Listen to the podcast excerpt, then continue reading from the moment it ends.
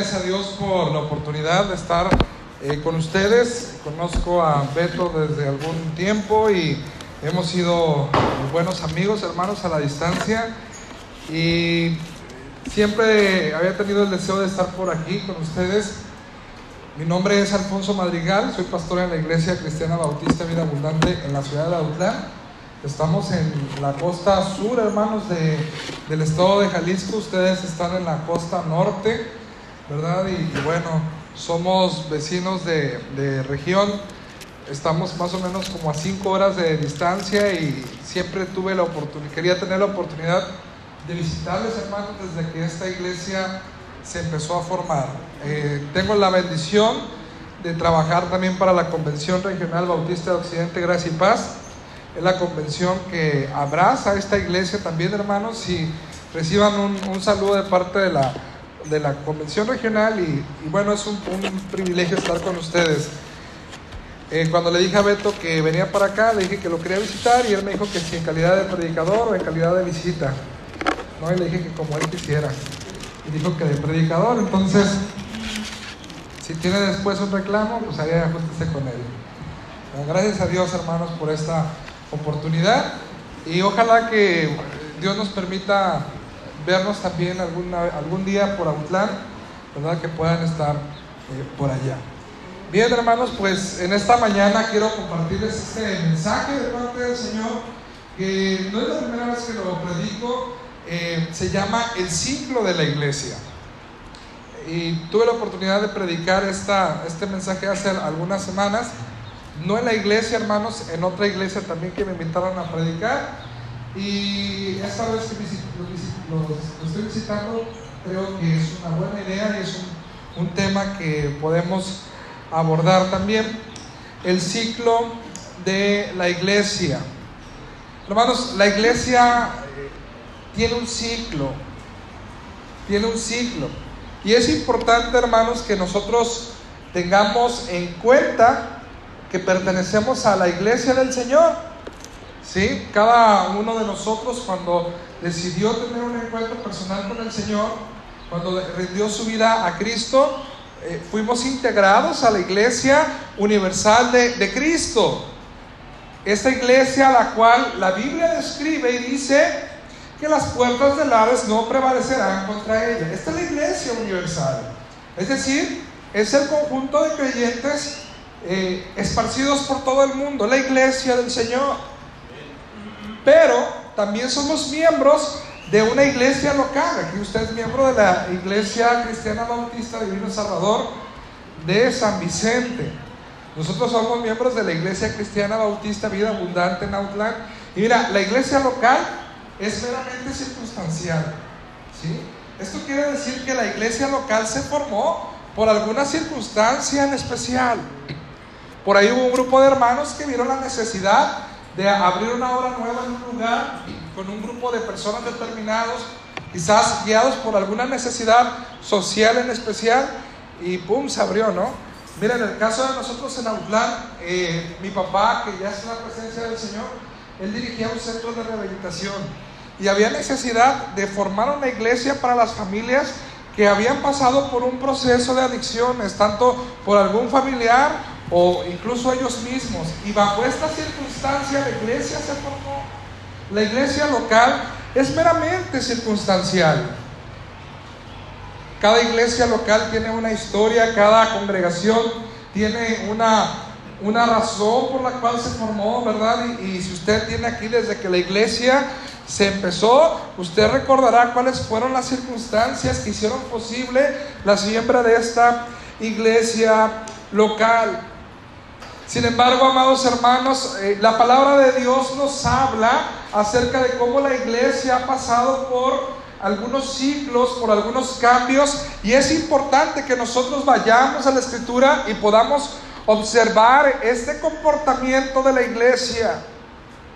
Porque a veces nosotros también como iglesia local podemos vernos eh, tentados a repetir ciertas circunstancias o ciertos ciclos. Quiero predicar en esta mañana algunos pasajes basados en el libro de los Hechos. ¿Alguna vez ha leído usted todo el libro de los hechos en un día?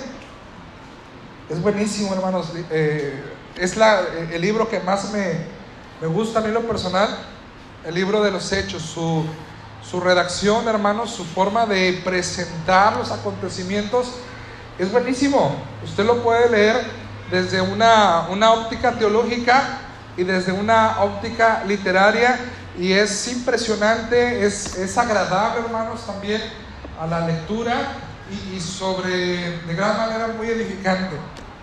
Y sobre todo los libros de los hechos nos muestran diferentes etapas que la iglesia vivió. ¿sí? Nos habla la, la obra de, de los apóstoles y también cómo la iglesia tuvo que pasar por situaciones que casi la hacían desaparecer, la iglesia local, ¿no? Casi parecía que iba a desaparecer, pero estaba el Señor siempre fiel y la volvía a renovar y, volvía a empezar, ¿no? Y bien, hoy quiero compartirte esto. Abre tu, libro, tu Biblia, por favor, en el libro de los Hechos, en el capítulo 9. Libro de los Hechos, en el capítulo 9.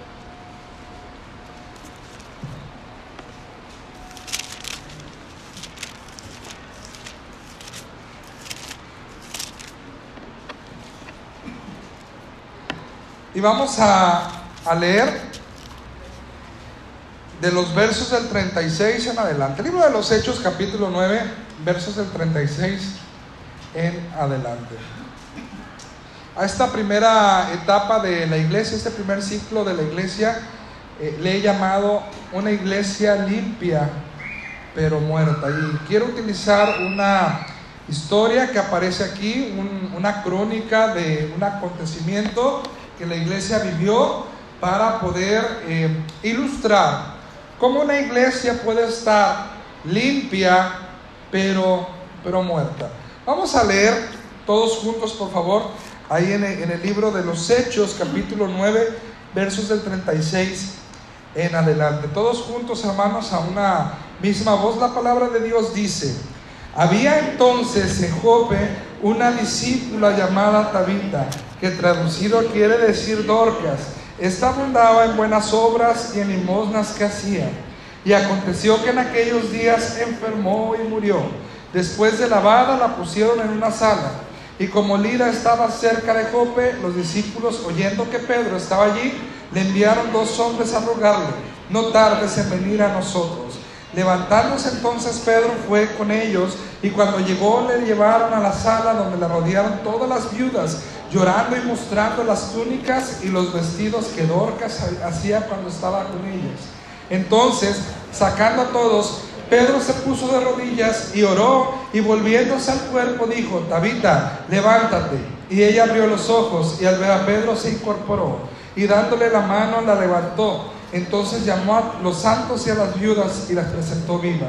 Esto fue notorio en toda Jope y muchos creyeron en el Señor.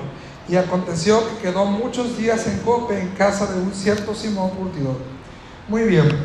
Esta escena nos habla primeramente de una mujer que dice aquí que se llamaba ¿cómo? Tabita. Si usted va a tener una hija y no sabe cómo ponerle, ahí viene un nombre, ¿verdad? Bíblico. Y si no sabe lo que significa Tabita, ahí dice que, que significaba qué? Dorcas, quedamos en la misma. Entonces ahí usted puede escoger uno u otro, ¿verdad? Y muy bíblica la niña, pero pues con nombre ya sabe usted qué significa, ¿no? Bien. Había una mujer, dice que se llamaba Tabita. Y esta mujer era parte de la iglesia local. Y el pasaje la describe como una persona que, que tenía buenas acciones, ¿verdad? Es decir, era una mujer que era una gran creyente. No solamente trabajaba para el Señor, no solamente trabajaba en pro de la obra del Señor, sino que también servía al pueblo, servía a la gente que la rodeaba, ¿sí? Y había marcado su ministerio y su vida, había marcado el corazón de mucha gente.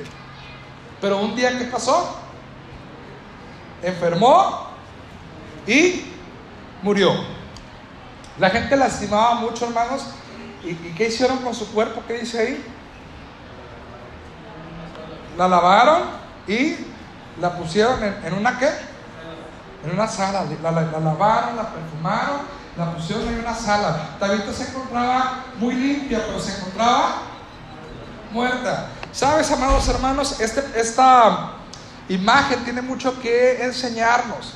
Una creyente que se encontraba limpia, pero se encontraba muerta. ¿Sabes? Muchas veces la iglesia se encuentra limpia, pero se encuentra muerta.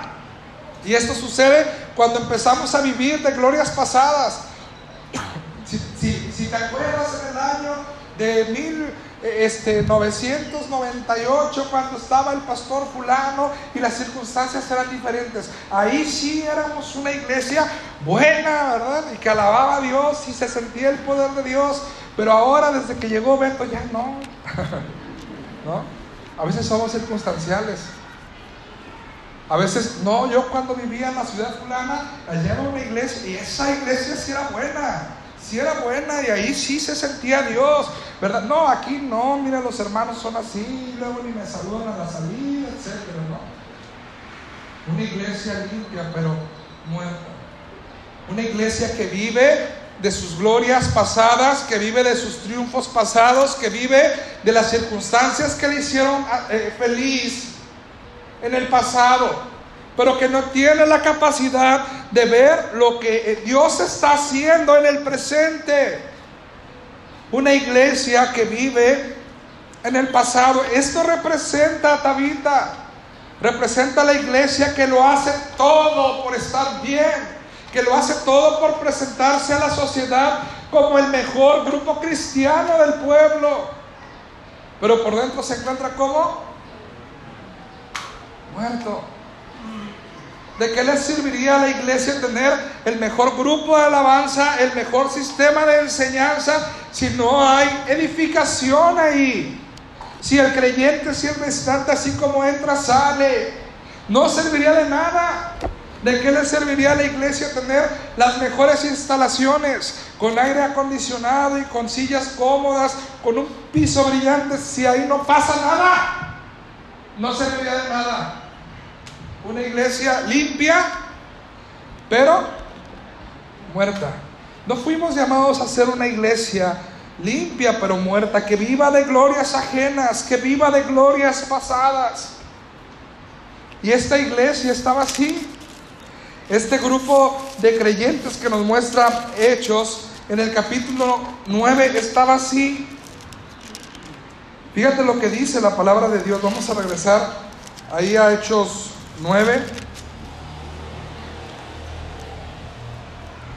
Dice el verso 38, y como Lida estaba cerca de Jope, por ahí andaba Pedro, ¿verdad? Los discípulos oyendo que Pedro estaba allí, le enviaron a dos hombres a rogarle, no tardes en venir a nosotros. levantándose entonces Pedro fue con ellos y cuando llegó le llevaron a la sala donde le rodearon todas las viudas y llorando mostraban las túnicas y los vestidos que Dorcas hacía cuando estaba con ella. Estaba mostrando la obra de esta mujer, ¿verdad? Glorias qué? Glorias pasadas. Mira qué buena era ella. Y nos vestía todos, ¿verdad?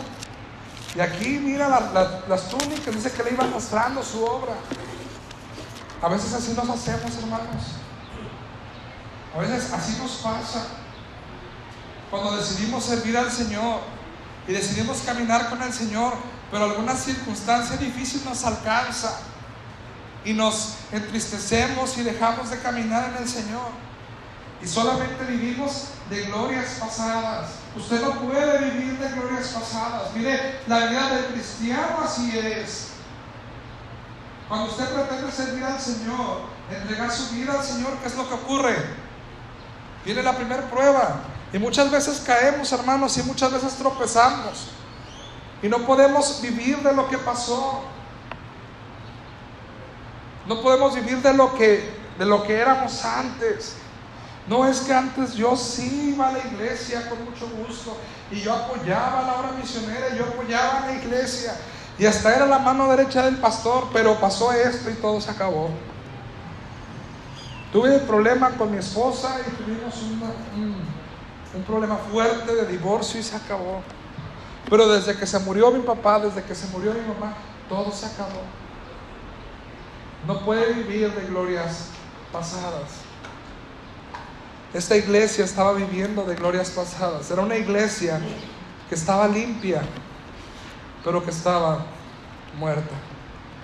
Sin embargo, amados hermanos, cuando el Señor ve la necesidad y ve a un grupo de creyentes dispuestos, Él puede restaurar a la iglesia, aunque esté limpia, pero muerta. Y mira lo que pasó aquí en el libro de los Hechos. Fíjate bien lo que pasó. Dice, dice la palabra de Dios, verso 40. Entonces sacando a todos, Pedro se puso de rodillas y oró. Y volviendo al cuerpo dijo, Tabita, levántate. Y ella abrió los ojos y al ver a Pedro se incorporó. Este pasaje, este pasaje es interesante. ¿Qué hizo Pedro? Antes de, antes de orar, ¿eh? ¿Qué hizo? ¿Cómo? Sacó a todos, ¿no? Órale, fuera a todos. ¿Por qué habrá hecho esto Pedro?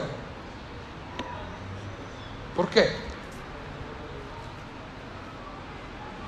Hermano, la obra del Señor no es un, espectáculo, no es un show. Si Pedro hubiera vivido a lo mejor en este tiempo y se hubiera comportado como algunos, ¿verdad? Que se dicen pastores, hubiera dicho, hermanos de la iglesia, acérquense porque va a haber un milagrazo en esta noche. Traiga su celular y acérquese y va a ver usted cómo el siervo del Señor resucita a una persona en este momento, ¿verdad que sí? Y traiga su ofrenda para que vea cómo Dios va a obrar. Y Dios va a obrar. Y si usted puede, ore ahí. Y porque, ¿sí? ¿Eso estaba pasando aquí? ¿Qué dijo, qué dijo Pedro? Sálganse. ¿Sí? Cuando el Señor obra, hermanos, cuando el Señor obra, no es necesario que haya espectadores. Esto quiere decir, hermanos, que, y mire, hasta cierto punto usted debe llevarse esta enseñanza. No porque haya una persona a lo mejor que grite mucho y le ordene a Dios cómo va a ser el milagro, significa que Dios vaya a obrar. No porque le gritemos a la persona que está en silla de ruedas que camine, vaya a caminar, ¿eh? Y si no camina, es que no tenía fe. No porque vayamos al hospital con el enfermo y le declaremos mucho y a voz fuerte diciéndole que tiene que sanar en el nombre del Señor. No por eso va a sanar, ¿eh? Una iglesia que cuida también su testimonio ¿Qué fue lo que hizo Pedro?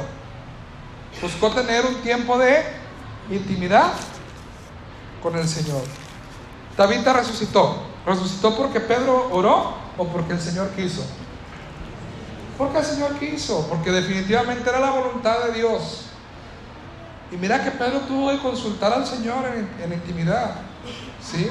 Sin testigos, sin cámaras, sin reflectores una iglesia, hermanos, que está limpia pero muerta, va a buscar demostrar que está viva y limpia, ¿no? Haciendo alboroto y tratando de, que todo el mundo vea y toda la gente conozca y que todo el mundo oiga que aquí pasan cosas extraordinarias y que cae fuego del cielo y que llueve oro y que... ¿verdad? Sin embargo, Pedro tuvo este, este tiempo en intimidad con el Señor. Y fíjate bien lo que, lo que pasó. Entonces sacando a todos, Pedro se puso de rodillas y oró, buscó la voluntad de Dios. Y volviéndose al cuerpo dijo, Tabita, levántate. Y ella abrió los ojos. ¿Y Pedro qué? Y viendo a Pedro, se incorporó. Y él dándole la mano, la levantó entonces llamó a los santos y a las viudas y la presentó viva. Esto fue notorio en toda Jope. ¿Y muchos qué? ¿Qué fue lo que pasó con esta iglesia? Se renovó, hermanos. Se renovó al tener intimidad ¿con quién? Con el Señor. Mira, hermano, usted puede estar limpio pero muerto. ¿Cómo está su relación con el Señor? A lo mejor ustedes de los que vienen a la iglesia bien bañados, bien cambiados, bien peinados, en medio, ¿verdad? perfumados, carro limpiecito porque voy a la iglesia y por dentro su espíritu se está calcomiendo. Yo, yo creo que ya el pastor ya se alejó de Dios porque predica y ya no siento nada. Conéctele un cable pelón a la silla de fierro para que sienta. si de sentir se trata. No, hermano, ya voy a la reunión de matrimonios y ya no siento lo mismo que sentía de antes. Yo creo que ya la iglesia se está enfriando. Me voy a cambiar a ver si encuentro otra mejor. ¿no? Limpio, pero muerto. Y esto se soluciona teniendo intimidad con el Señor. No puede ser un cristiano fanfarrón. Mire cuánto voy a ofrendar. Para que vean que soy buen cristiano. Mira que hora llego yo aquí tempranito para que vean que yo sí cumplo. ¿Verdad? Hoy hay gente que sube a sus redes sociales. Hoy leí, leí tantos capítulos y tantos versículos de la Biblia. ¿Y ¿Qué aprendiste? Nada, pero lo leí.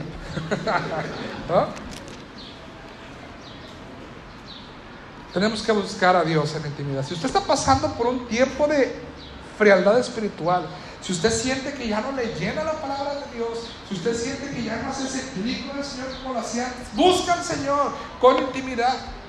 En intimidad, donde nadie lo ve. Y dice la palabra de Dios, y tu Padre que te ve en los secretos, ¿qué? Ya se la sabe usted. Busquemos al Señor. Una vida que es restaurada por una relación íntima con el Señor, por un tiempo de intimidad con el Señor, impacta a la sociedad. Porque cuando usted tiene un encuentro personal con Cristo en la intimidad, hay un resultado que se llama testimonio, sin que usted abra la boca. ¿Sabía eso? Fíjese bien lo, que pasó aquí. Entonces, dice el verso 42, esto fue notorio en toda Jope. ¿Y qué pasó? Muchos creyeron.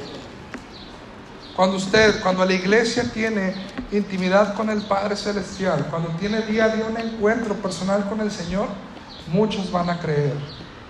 Y van a ser añadidos a la iglesia, ¿quiénes? Los que deben ser salvos. Es que la iglesia no crece, pues vamos viendo cómo está la, la intimidad de la iglesia. Una iglesia limpia, pero muerta, que no hay crecimiento, que no, que no hay esa comunión con Dios. Nada tiene que ver el pastor, ni los diáconos, ni los sugieres, ni los de la alabanza. Tiene que ver cada quien en cómo está su intimidad con el Señor. Siguiente ciclo, hermanos. Punto número dos, una iglesia creciente y apasionada. Mira, vámonos ahí mismo en Hechos capítulo 16.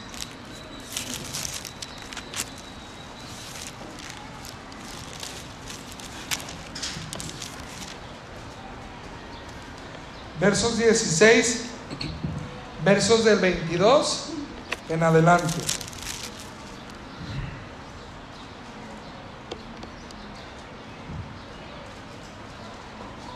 ¿Listo? Hechos 16 del 22 en adelante. Vamos a dar lectura a la palabra de Dios y dice.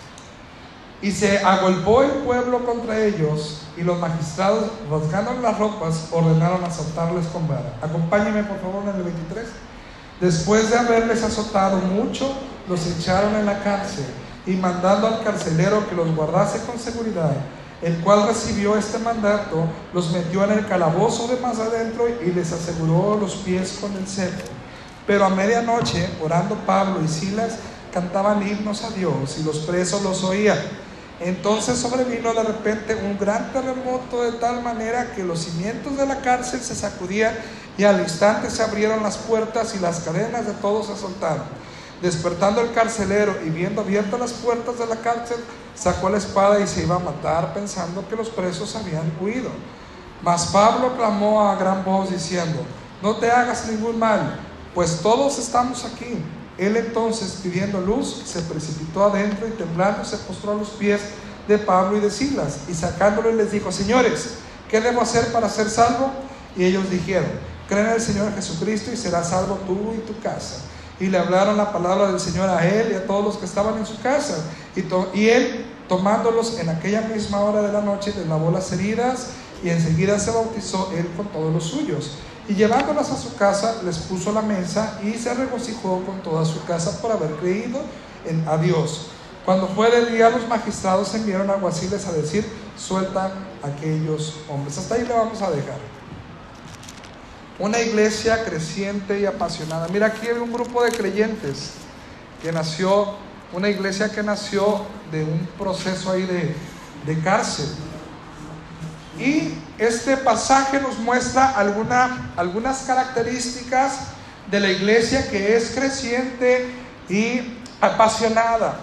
Una iglesia que es creciente y apasionada alaba a Dios aún en medio de circunstancias difíciles. Hermano, la vida cristiana no es fácil. Si la vida no cristiana no es fácil, pues la vida cristiana menos. ¿eh? La, vida no, la vida cristiana no es sencilla, pero un creyente que busca crecer y vivir apasionadamente del Señor, alaba a Dios en medio de circunstancias. Hay un canto, ¿verdad?, que dice, en todo tiempo te alabaré. ¿Sí se lo sabe? En todo tiempo te adoraré. Y luego cantamos eso, y, es una mentirota, hermano. Porque cuando dice en todo tiempo, ¿es en qué? En todo tiempo. Nos vaya bien o nos vaya mal, estemos sanos o estemos enfermos, nos peleamos con la doña o no nos peleemos, o estemos reconciliados. Cuando dice en todo tiempo, el creyente debe alabar en todo tiempo.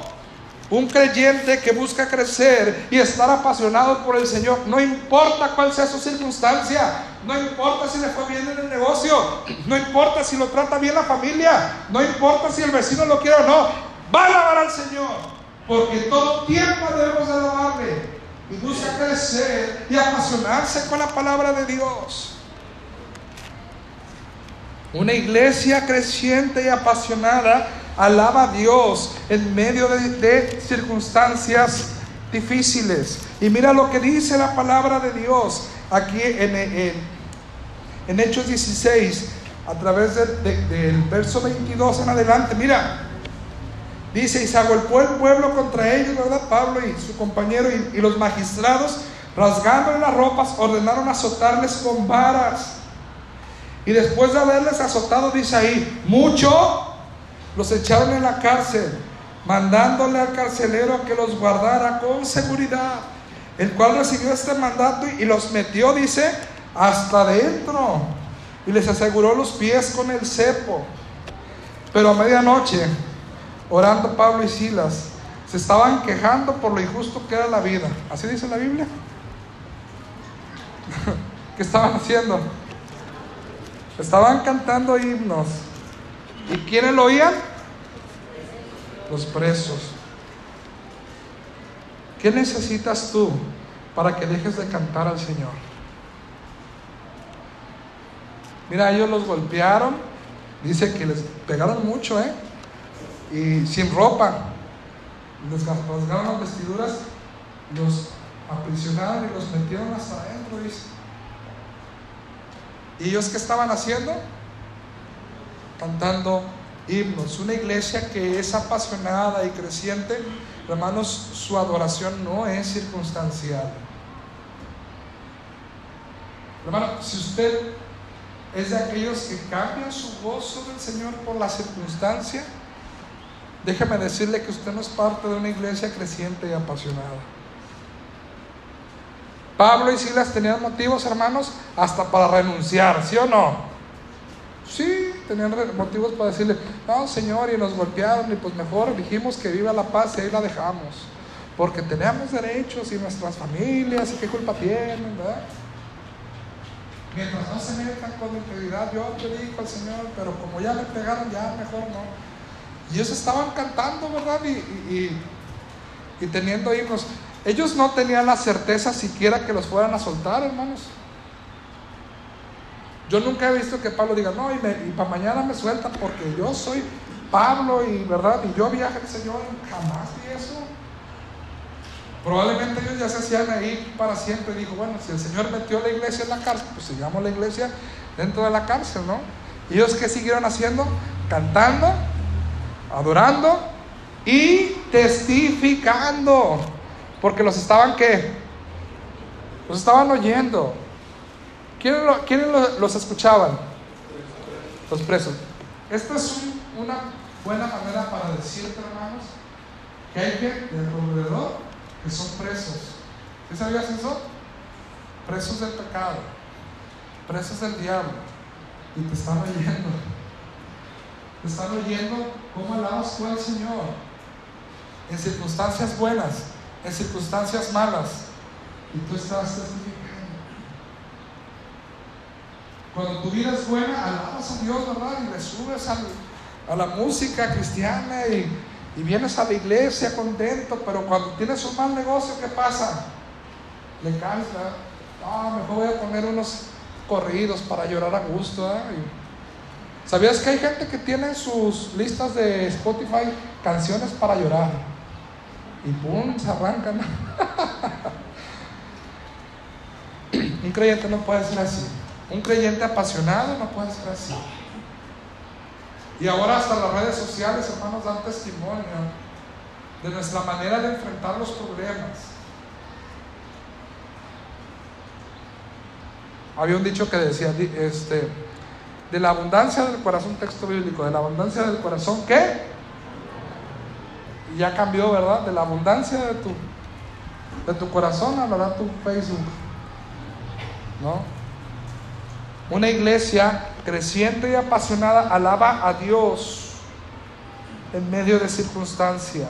Verso 26, fíjate bien lo que dice el, el verso 26 de Hechos 16. Fíjate bien. Entonces sobrevino de repente un gran terremoto de tal manera que los cimientos de la cárcel se sacudían y al instante se abrieron todas las puertas y las cadenas y todos se soltaron. ¿Esto es obra de quién? De Dios. Dios fue fiel. Dios es fiel. ¿Sí? Dios es fiel. Fueron bendecidos por su fidelidad. Dios honra a quien le honra. ¿Usted sabía esto? Dios honra a quien le honra. Y, y Pablo y Silas fueron fieles y el Señor fue fiel con ellos a causa de su fidelidad y les bendijo. Y les bendijo. Y ellos vieron que se abrió la cárcel y salieron corriendo destapados y le dijeron, les dijimos que Dios nos iba a liberar y corrieron, ¿no? ¿Eso pasó? ¿Qué hicieron? Se quedaron. Fíjate bien lo que dice, despertando el carcelero y viendo las puertas de la cárcel, sacó la espada y se iba a matar, pensando que los, los presos habían huido. Mas Pablo calmó a gran voz diciendo, no te hagas ningún mal, pues todos estamos aquí. Entonces pidiendo luz se precipitó adentro y también se postró a los pies de Pablo y de Silas. Y sacándole les dijo, señores, ¿qué debo hacer para ser salvo? Una iglesia creciente y apasionada entiende la gran comisión. Una iglesia creciente y apasionada siente la necesidad de ganar a otros para Cristo. ¿Por qué no se fueron eh, este, Pablo y Silas? ¿Por qué no huyeron? ¿Por qué no no, aprovecharon la oportunidad porque vieron que ahí había necesidad de predicar. Vieron a un carcelero atormentado que se iba a matar, que iba a atentar contra su vida. Vieron la oportunidad, vieron la necesidad y se quedaron. Y esta persona hizo la gran pregunta de su vida, señores, ¿qué debo hacer para ser salvo? Una iglesia creciente y apasionada entiende la gran comisión y no es indiferente ante las circunstancias de los vecinos. Si usted es indiferente en las circunstancias de los vecinos, déjeme decirle que usted no entiende la gran comisión y no es una iglesia creciente y apasionada. Hay muchos San Vicente, hermanos, para tan poquita iglesia.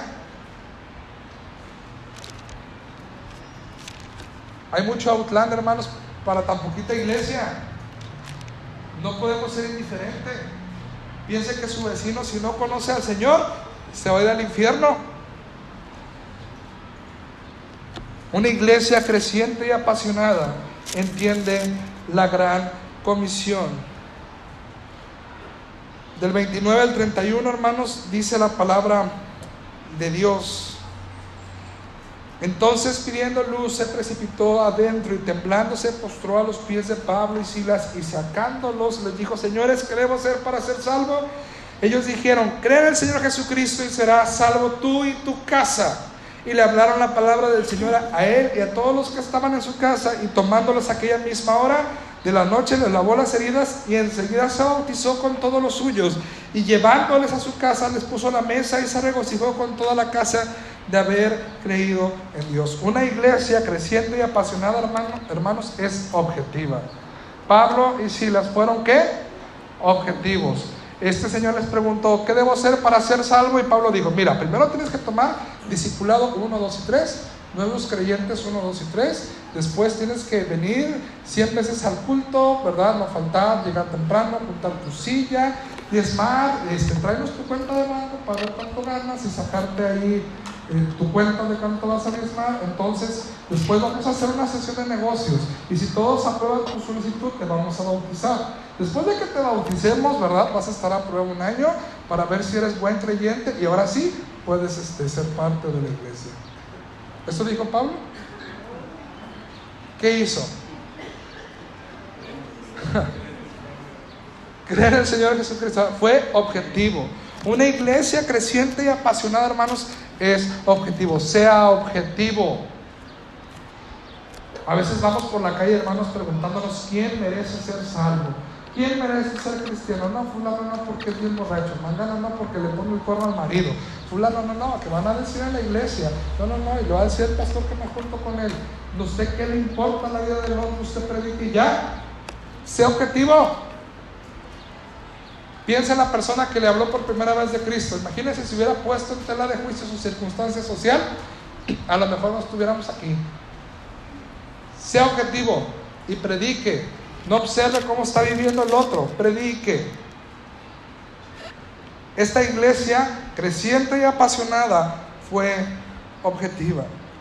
Fíjate bien lo que dice del 32 y verso 33. Fíjate bien.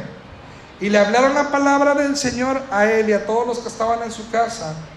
Y él tomándolos en aquella misma hora de la noche, le lavó las heridas que él mismo les provocó, ¿verdad? Y enseguida se bautizó con todos los suyos. ¿Qué estaba haciendo Pablo aquí? Estaba pastoreando. Una iglesia creciente y apasionada pastorea. Pastorea. Usted debe pastorear. Sí, esta no es la labor únicamente de, de, de Beto, no, que él sea el pastor titular de la iglesia. Usted debe pastorear, debe pastorear su casa, debe pastorear a sus hijos, debe pastorear a su familia. Pastoree la iglesia, enséñela. Esto es lo que estaba haciendo Pablo aquí. Estaba pastoreando. Si usted desea ser miembro de una iglesia creciente y apasionada, entonces usted debe pastorear. ¿Cuántos papás de adolescentes hay aquí? Levante su mano los papás de adolescentes.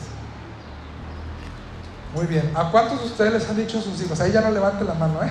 ¿A cuántos les ha dicho a sus hijos, papá, yo ya no quiero ir a la iglesia? Eso está muy aburrido y es como para viejitos. Me enfado mucho y yo mejor me quedo en la casa. Aquí te espero, ¿eh? En Autlán sí me ha pasado, hermanos, mucho. No, es que ya no quiere venir aquí a la iglesia porque dice que, que, se aburre. El pastor está muy gordo, ¿verdad? Ya no quiere ir a la iglesia. ¿Y qué le dijo usted, hermana? No, pues, pues que estaba bien, ¿verdad? Que tenía derecho a elegir. válgame Dios. No, hermano, pastoreé su casa, pastoreé su familia, pastoreé a sus hijos, pastoreé la sociedad. Mira, la gente dice la palabra de Dios que están perdidos como, como ovejas sin pastor. ¿Quién los va a pastorear? Beto, no, usted. Usted debe pastorearlos, usted debe pastorear en su trabajo, pastorea en su escuela, pastorea en su casa, pastorea donde se encuentre. Que la gente está perdida como ovejas sin pastor. Pablo pastoreando la nueva iglesia. Dice que ellos hablaron la palabra de Dios y toda la familia creyó. ¿Y fueron qué? Bautizados.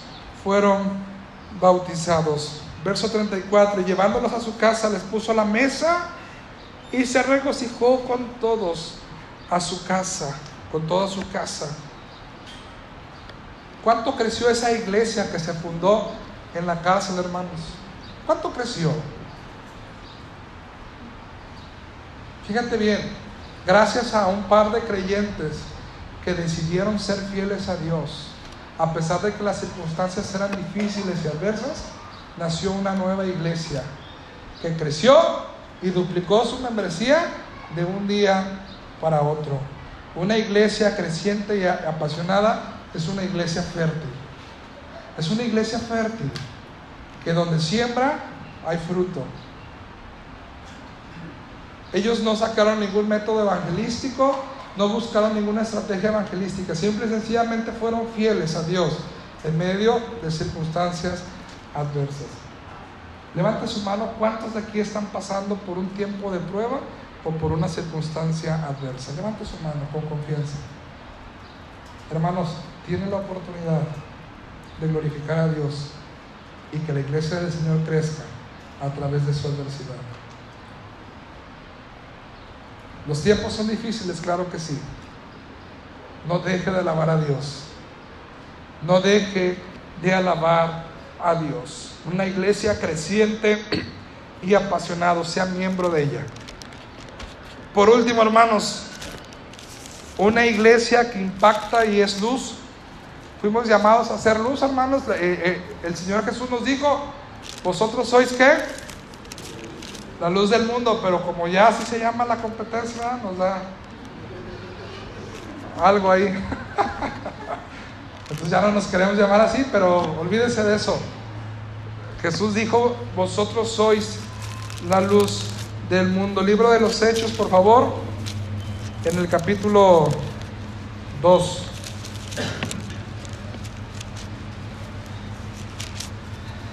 Libro de los Hechos, capítulo 2, versos del 43 en adelante. Una iglesia que impacta y es Fíjate bien lo que dice Hechos 2 del 43 al 47. Te lo voy a leer. La palabra de Dios dice así, escúchela. Y sobrevino todo, todo temor a toda persona y muchas maravillas y señales eran hechas por los apóstoles. Y todos los que habían creído estaban juntos y tenían en común todas las cosas.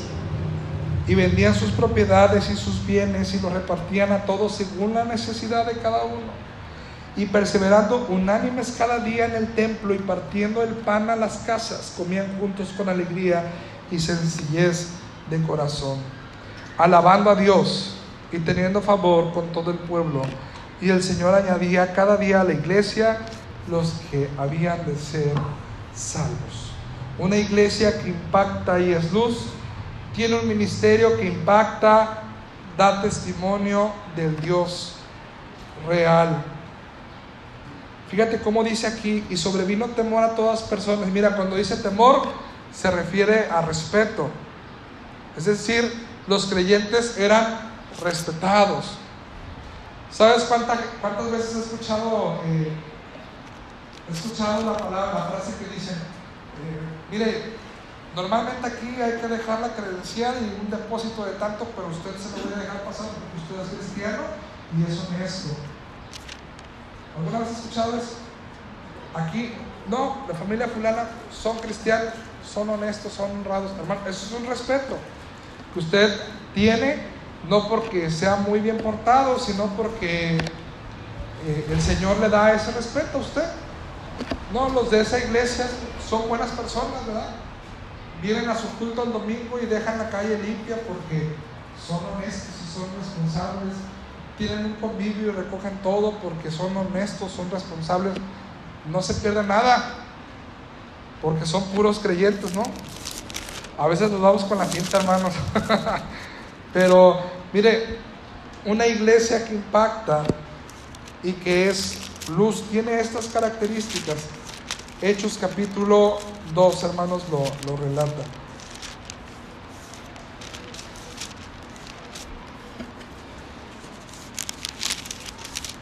dice la palabra de Dios.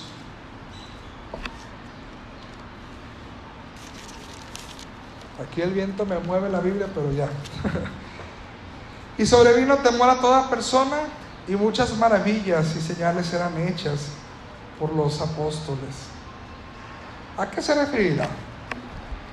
Cuando vemos aquí que dice maravillas y señales que eran hechos por los apóstoles, queremos ver que Dios sea un Dios impresionante, ¿verdad? Queremos ver que caiga fuego del cielo, queremos ver que pasen este, milagros extraordinarios, ¿verdad? Y que pasen cosas extraordinarias y que cosas impresionantes. Mire, Dios sigue obrando de una manera impresionante. Si usted está luchando con una adicción y vino al Señor y el día de hoy decide no hacer caso a esa adicción, eso es un milagro impresionante. Si usted es infiel, pero por la palabra del Señor que le incomodó, dejó, prefirió ser fiel el día de hoy, déjeme decirle que eso es un milagro impresionante. Usted le gusta robar y tomar lo ajeno, pero por la palabra del Señor hoy dejó lo que no es suyo, déjeme decirle que eso es un milagro impresionante. No tiene que venirse aquí a la iglesia y caerse al piso y hablar una palabrería sin, sin sentido para decir que Dios está obrando. ¿Sí me entiendes? Para pensar que Dios está obrando. Dios sigue obrando en los corazones de nosotros y cambiando nuestros corazones. Y esos son milagros impresionantes. Esos son milagros impresionantes. Dice la palabra de Dios que había muchas maravillas y señales y que todos los que habían creído estaban juntos y tenían y tenían todas las cosas en común. ¿Sabe lo que quiere decir esto? Dice, todos estaban juntos y tenían las cosas en común. Quiere decir que toda la gente de la iglesia era buena onda y se la llevaba bien. ¿Eso quiere decir? No, hermano. Esto nos habla de madurez. Esto nos habla de madurez. Una iglesia que impacta y es, es luz es una iglesia conformada por creyentes con madurez espiritual. Qué difícil es, hermanos, llevarnos bien con otros hermanos de la iglesia. A veces nos molestamos por tan poquito. A veces nos, ¿verdad? nos enemistamos por tan poquito. ¿Cómo le hacía esta iglesia? No, es que esa iglesia era bíblica, todos eran perfectos. No, hermano. También eran conflictivos, también había orgullosos, también había gente ahí. De repente a mí me hacen comentarios, no, es que en la iglesia mira fulano cómo es, es bien sangrón, y es así, y es así. Y eso que es cristiano, imagínate cuando no era cristiano, cómo era. Tenemos que ser maduros, hermanos, y entender que la, madurez de la iglesia no se trata de un grupo de personas, buena onda, ¿verdad? Que, siempre está sonriendo, que siempre está dispuesta a a saludarte y apretarte la mano y hacerte el mejor gesto del mundo y a escucharte siempre. No, hermanos, la iglesia está compuesta por un grupo de personas que entiende que el otro tiene luchas al igual que tú y que está dispuesto a soportarte, ¿sí? Y que tú estás dispuesto a soportarlo. Hermanos, a mí como pastor me pasa, y a lo mejor Beto también y no se los quiere decir, pero yo a veces llego a la iglesia sin ganas de saludar a nadie. Es más, a veces me levanto y digo, tengo ganas de ir a la iglesia, ahí va a estar Jairo, Isaí, y el hermano Rojas, y no, no se crean. No, ¿eh? sí pasa, hermanos. Yo también me dan ganas de quedarme en mi casa, ¿verdad? Y no levantarme y decirle a mi esposa, tráeme el desayuno aquí, ahora no hay que ir a ningún lado. Apaga el celular y que nadie nos hable. También sucede, hermanos. ¿Por qué los miembros de la iglesia pueden darse ese lujo y el pastor no? Somos miembros también igual que ustedes. Sin embargo, se trata, hermanos, de un grupo de creyentes que somos maduros y que nos toleramos. ¿Ha tenido conflictos usted con alguien de la misma iglesia? Yo sí. Y a veces tengo que pedir perdón, hermanos. Así sea el pastor. Ahí en la iglesia tengo una oficina pastoral, hermanos, pequeñita. Y tengo un escritorio y una silla ahí donde me siento yo y, dos banquillos de los acusados. Y a veces he tenido que pedir perdón y le digo, ahora tú estate de allá y yo acá. ¿No? Al revés. Tenemos que, que saber tolerarnos. La Biblia dice de los creyentes, soportense los unos. Si dice así, Sopórtense los unos a los otros. ¿Por qué creen usted que decía sopórtense? Porque el Señor sabía que éramos pura fichita, hermano. si estamos en la iglesia, no porque seamos muy buenos, ni los mejores. Si fuéramos muy buenos y los mejores, ya estuviéramos en el cielo. ¿Verdad que sí? Dice la palabra que de lo vil y de lo menospreciado, ¿qué hizo el Señor? Sacó el Señor, pues de ahí, hermano, venimos usted y yo. Entonces tenemos que tolerarnos y tenemos que amarnos, entendiendo las luchas que cada quien tenemos, hermanos, sin juzgarnos y soportándonos. Y soportándonos unos a otros. Una iglesia que impacte, que es luz, es una iglesia con creyentes con madurez espiritual. No juzgue, no voltee a ver al otro, mira cómo viene vestido, mira lo que anda haciendo, mira lo que dicen allá, mira lo que está haciendo acá sea maduro y entienda que la misma lucha que tiene usted la tiene él, pero a veces en circunstancias o en niveles muy diferentes.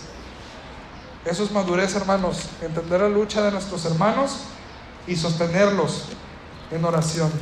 Una iglesia que impacta y es luz, tiene creyentes que se van añadiendo día a día y creyentes que hacen de la iglesia su día a día. ¿Cada cuánto viene usted a la iglesia? ¿Qué representa para usted la iglesia del Señor? A lo mejor es el lugar donde voy el fin de semana, una vez entre semana voy, este, cargo mis pilas, tranquilizo mi conciencia y ya no regreso. Y si tengo una crisis espiritual, busco a, a Beto ahí por, por internet, ¿verdad? Le regreso a la predicación y ya me recargué de pilas, ¿verdad? Y ya nada pasó. ¿Cómo es su, su, relación con la iglesia? ¿Tiene una relación o tiene una religión? Usted necesita hacer de la iglesia su día a día. Mira lo que dice el verso 46. Perseverando unánimes, dice, cada día, ¿en dónde? ¿En dónde?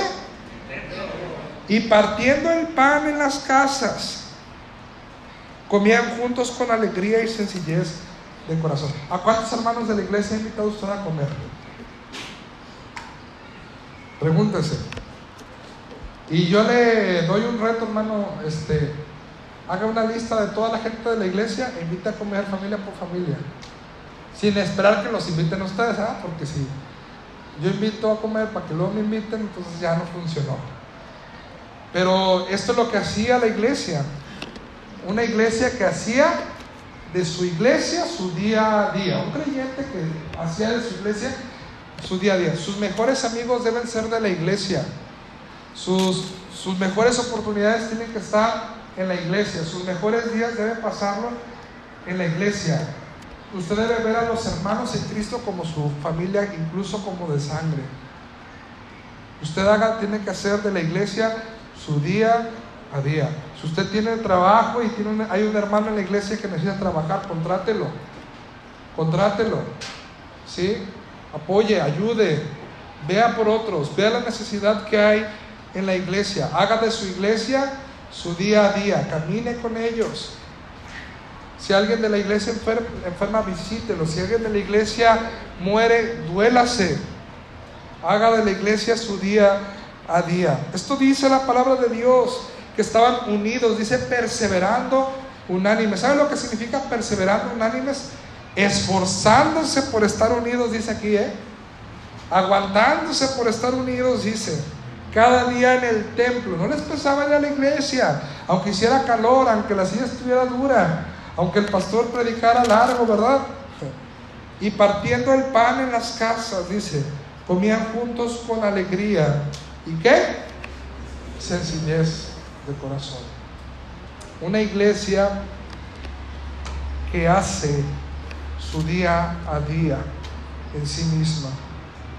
Por último, creyentes que amaban su ciudad, su ciudad, y tenían una visión externa. Una iglesia que impacta y es luz es aquella que ama a su ciudad, a su pueblo y tiene una visión fuera de los muros de la iglesia. Fíjate bien lo que dice el 47, alabando a Dios y teniendo favor con quién? Con todo el pueblo. Con todo el pueblo, con la vecina, con la vecina que me pone la basura fuera de mi, casa, ¿verdad? Hermano, les voy a platicar algo, ¿verdad? Y, aquí están algunos hermanos de la iglesia, pero ellos no dicen nada. Y además yo ya le pedí perdón a Dios y bueno, ahí les va. Allá afuera, allá en, en en la iglesia, eh, a un lado de nuestro edificio hay un pequeño edificio de departamentos. Que por cierto vivió el hermano este, Jesús Rojas y bueno. Y hay una vecinita, ¿verdad? Que todos los días saca este, su bolsa de basura, hermanos, y la cuelga en un árbol que está fuera del templo, todos los días. Y un día llegó un perro, hermanos, se rompió y pleno domingo, 10 de la mañana, y estaba el tiradero ahí de basura. De basura estaba el tiradero de basura. Entonces yo llegué en mi posición de pastor, ¿verdad? Ya vestido de pastor y toda la cosa. Y dije, qué cochinero se ve aquí. Estos vecinos. Les puse una nota ahí de que tenían que contar su basura y se las pegué ahí con un clavito y ya me fui y dije, ojalá que ya no pase. Y en eso que estaba yo ahí, en eso, en esa labor, salió una señora de ese edificio y le dije, oiga señora, ¿usted no sabe quién pone aquí la basura? Y me dijo, no, no, no, no, no, usted no sabe, a decir la vecina fulana de tal, es que ella sí deja aquí, pero no, yo no, perfecto, bueno, ya. Siguiente semana, hermanos, que veo a la misma señora colgando la basura. La caché ahí con las manos en la masa y le dije, ay señora, señora, ¿por qué deja la basura ahí? Dice, mira, yo tengo viviendo aquí tantos años y siempre la he dejado y nadie se ha quejado. Una bolsona así transparente, hermanos, que se veía toda la basura y no le quiero contar qué clase de basura, ¿verdad? Pero era un espectáculo muy feo. Le digo, señora, ¿la va a dejar ahí? Sí, yo aquí la he dejado siempre y nadie me había dicho nunca nada y aquí es mi casa y yo aquí la dejo. Digo, mire señora, pero es que hoy, hoy es domingo, hoy no pasa la basura. ¿No le hace? Yo prefiero tenerla aquí en la puerta de la calle y no en mi casa. Señora, pero eso no está bien. La otra vez el perro vino y rompió y toda la basura. Ese no es mi problema. Yo la dejé completa. Si el perro la rompe, yo no sé. ¿Verdad? Ah, entonces no la va a mover. No, Ay, señora, pues es usted una cochina, le dije yo. Y déjeme decirle que aquí en la iglesia vienen unos hermanos que son policías y yo les voy a decir, hermano, señora, así que limpie. No sé si usted no le da vergüenza, aquí viene toda la gente de la iglesia y ven toda su basura, sus vecinos y su familia que la visite, ven ahí toda su basura. Señora cochina, le dije yo. Y la señora fue y quitó su bolsito y la metió, ¿no? Ya después de mucho tiempo, ¿verdad? Era un culto, iba llegando el hermano, este, el hermano Chuy y su esposa, que vivieron ahí, hermanos. Y vi que la esposa del hermano estaba platicando con la vecina. y me dice, oye pastor, fíjate que fui a invitar a la vecina al culto, pero dice que no quiere venir porque tú la regañaste bien feo. hermanos, me arrepentí. Sí me arrepentí, hermano, sí, sí, sí me pesó. De veras que sí, ¿eh? Y dije, ay hermana, no me diga eso. Sí, dice que tú la regañaste, que le dijiste vieja cochina. dije, hermana, sí le dije. Sí le dije, hermana. Entonces yo me hice un propósito, dije, cada vez que yo llegue al templo, el día que sea, y esté la bolsa ahí, yo la voy a tirar. Hasta ahorita sigue teniendo vergüenza porque no ha dejado nada. Pero cuando vuelva a ver basura, hermanos, yo, yo la voy a tirar. A veces, a veces somos, somos religiosos, hermanos. Y la Biblia dice que tenemos que tener favor con todo el pueblo. Es difícil, es difícil querer, hermanos, que el vecino, la vecina, el que me rodea, se adapte a mi nivel de vida espiritual. ¿Sí? Porque escuchan esa música, porque fuman eso que fuman, porque me ensucian, porque puso ya su coche donde me estorba, porque ya me incomodó y yo como ya soy cristiano ya no escucho eso, entonces, ¿verdad? No sea el vecino tóxico de la cuadra, hermano. Hubo una hermana que me dijo, pastor, mi vecino me pone todos los días en la mañana música de reggaetón a todo volumen. ¿Y qué hizo usted, hermana? Le puse música cristiana a todo volumen. Están igual de mal, hermano, usted y el vecino. No sea tóxico. No use la música cristiana para vengarse ¿verdad? del vecino. Una iglesia que impacta y es luz es aquella que tiene favor con todo el pueblo, alabando a Dios y teniendo favor con todo el pueblo. Y gracias a ese favor, hermanos, que tenemos con el pueblo, gracias a ese amor y comprensión que tenemos con el pueblo, por resultado, el Señor añadía cada día a la iglesia a los que habían de ser qué? Salvos. A los que habían de ser salvos. Conclusión.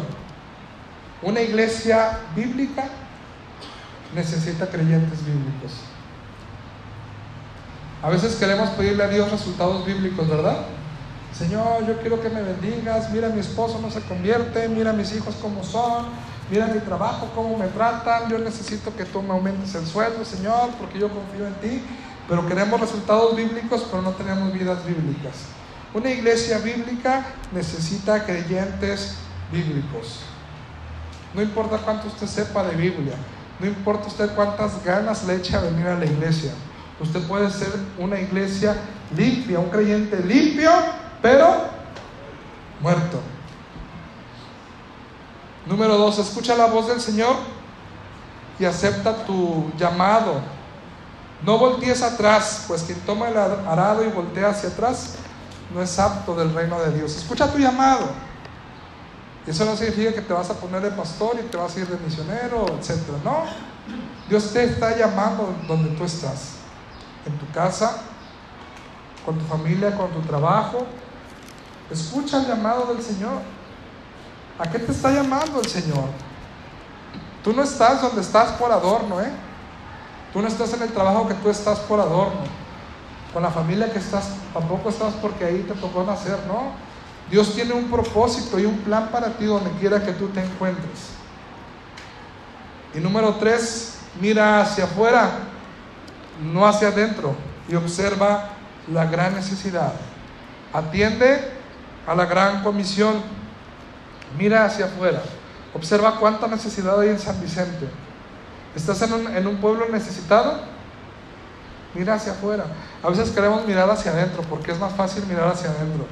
Mira el hermano fulano, mira la hermana mangana, mira el esposo del hermano, mira que el hermano... A veces queremos mirar hacia adentro. Pero necesitamos ver hacia afuera y observar la gran necesidad.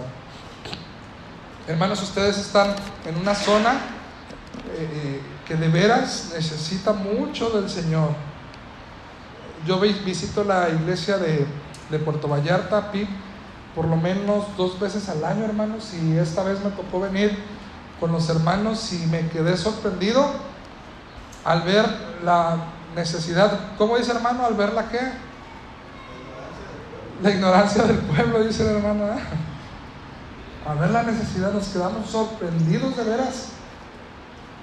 Ahí cerca del malecón y todo, y marchas de una y otra, y, y de veras que, que, nunca habíamos visto tanto. Bueno, yo no aquí, en Vallarta, ¿no? Y ahora de veras que están en una sociedad bien necesitada del Señor. Ve afuera, hermanos, y asústese, pero no se quede asustado, ¿verdad? Actúe, actuemos, iremos hacia afuera y no hacia adentro. Ponte en pie, por favor, ahí en tu lugar y cierra tus ojos.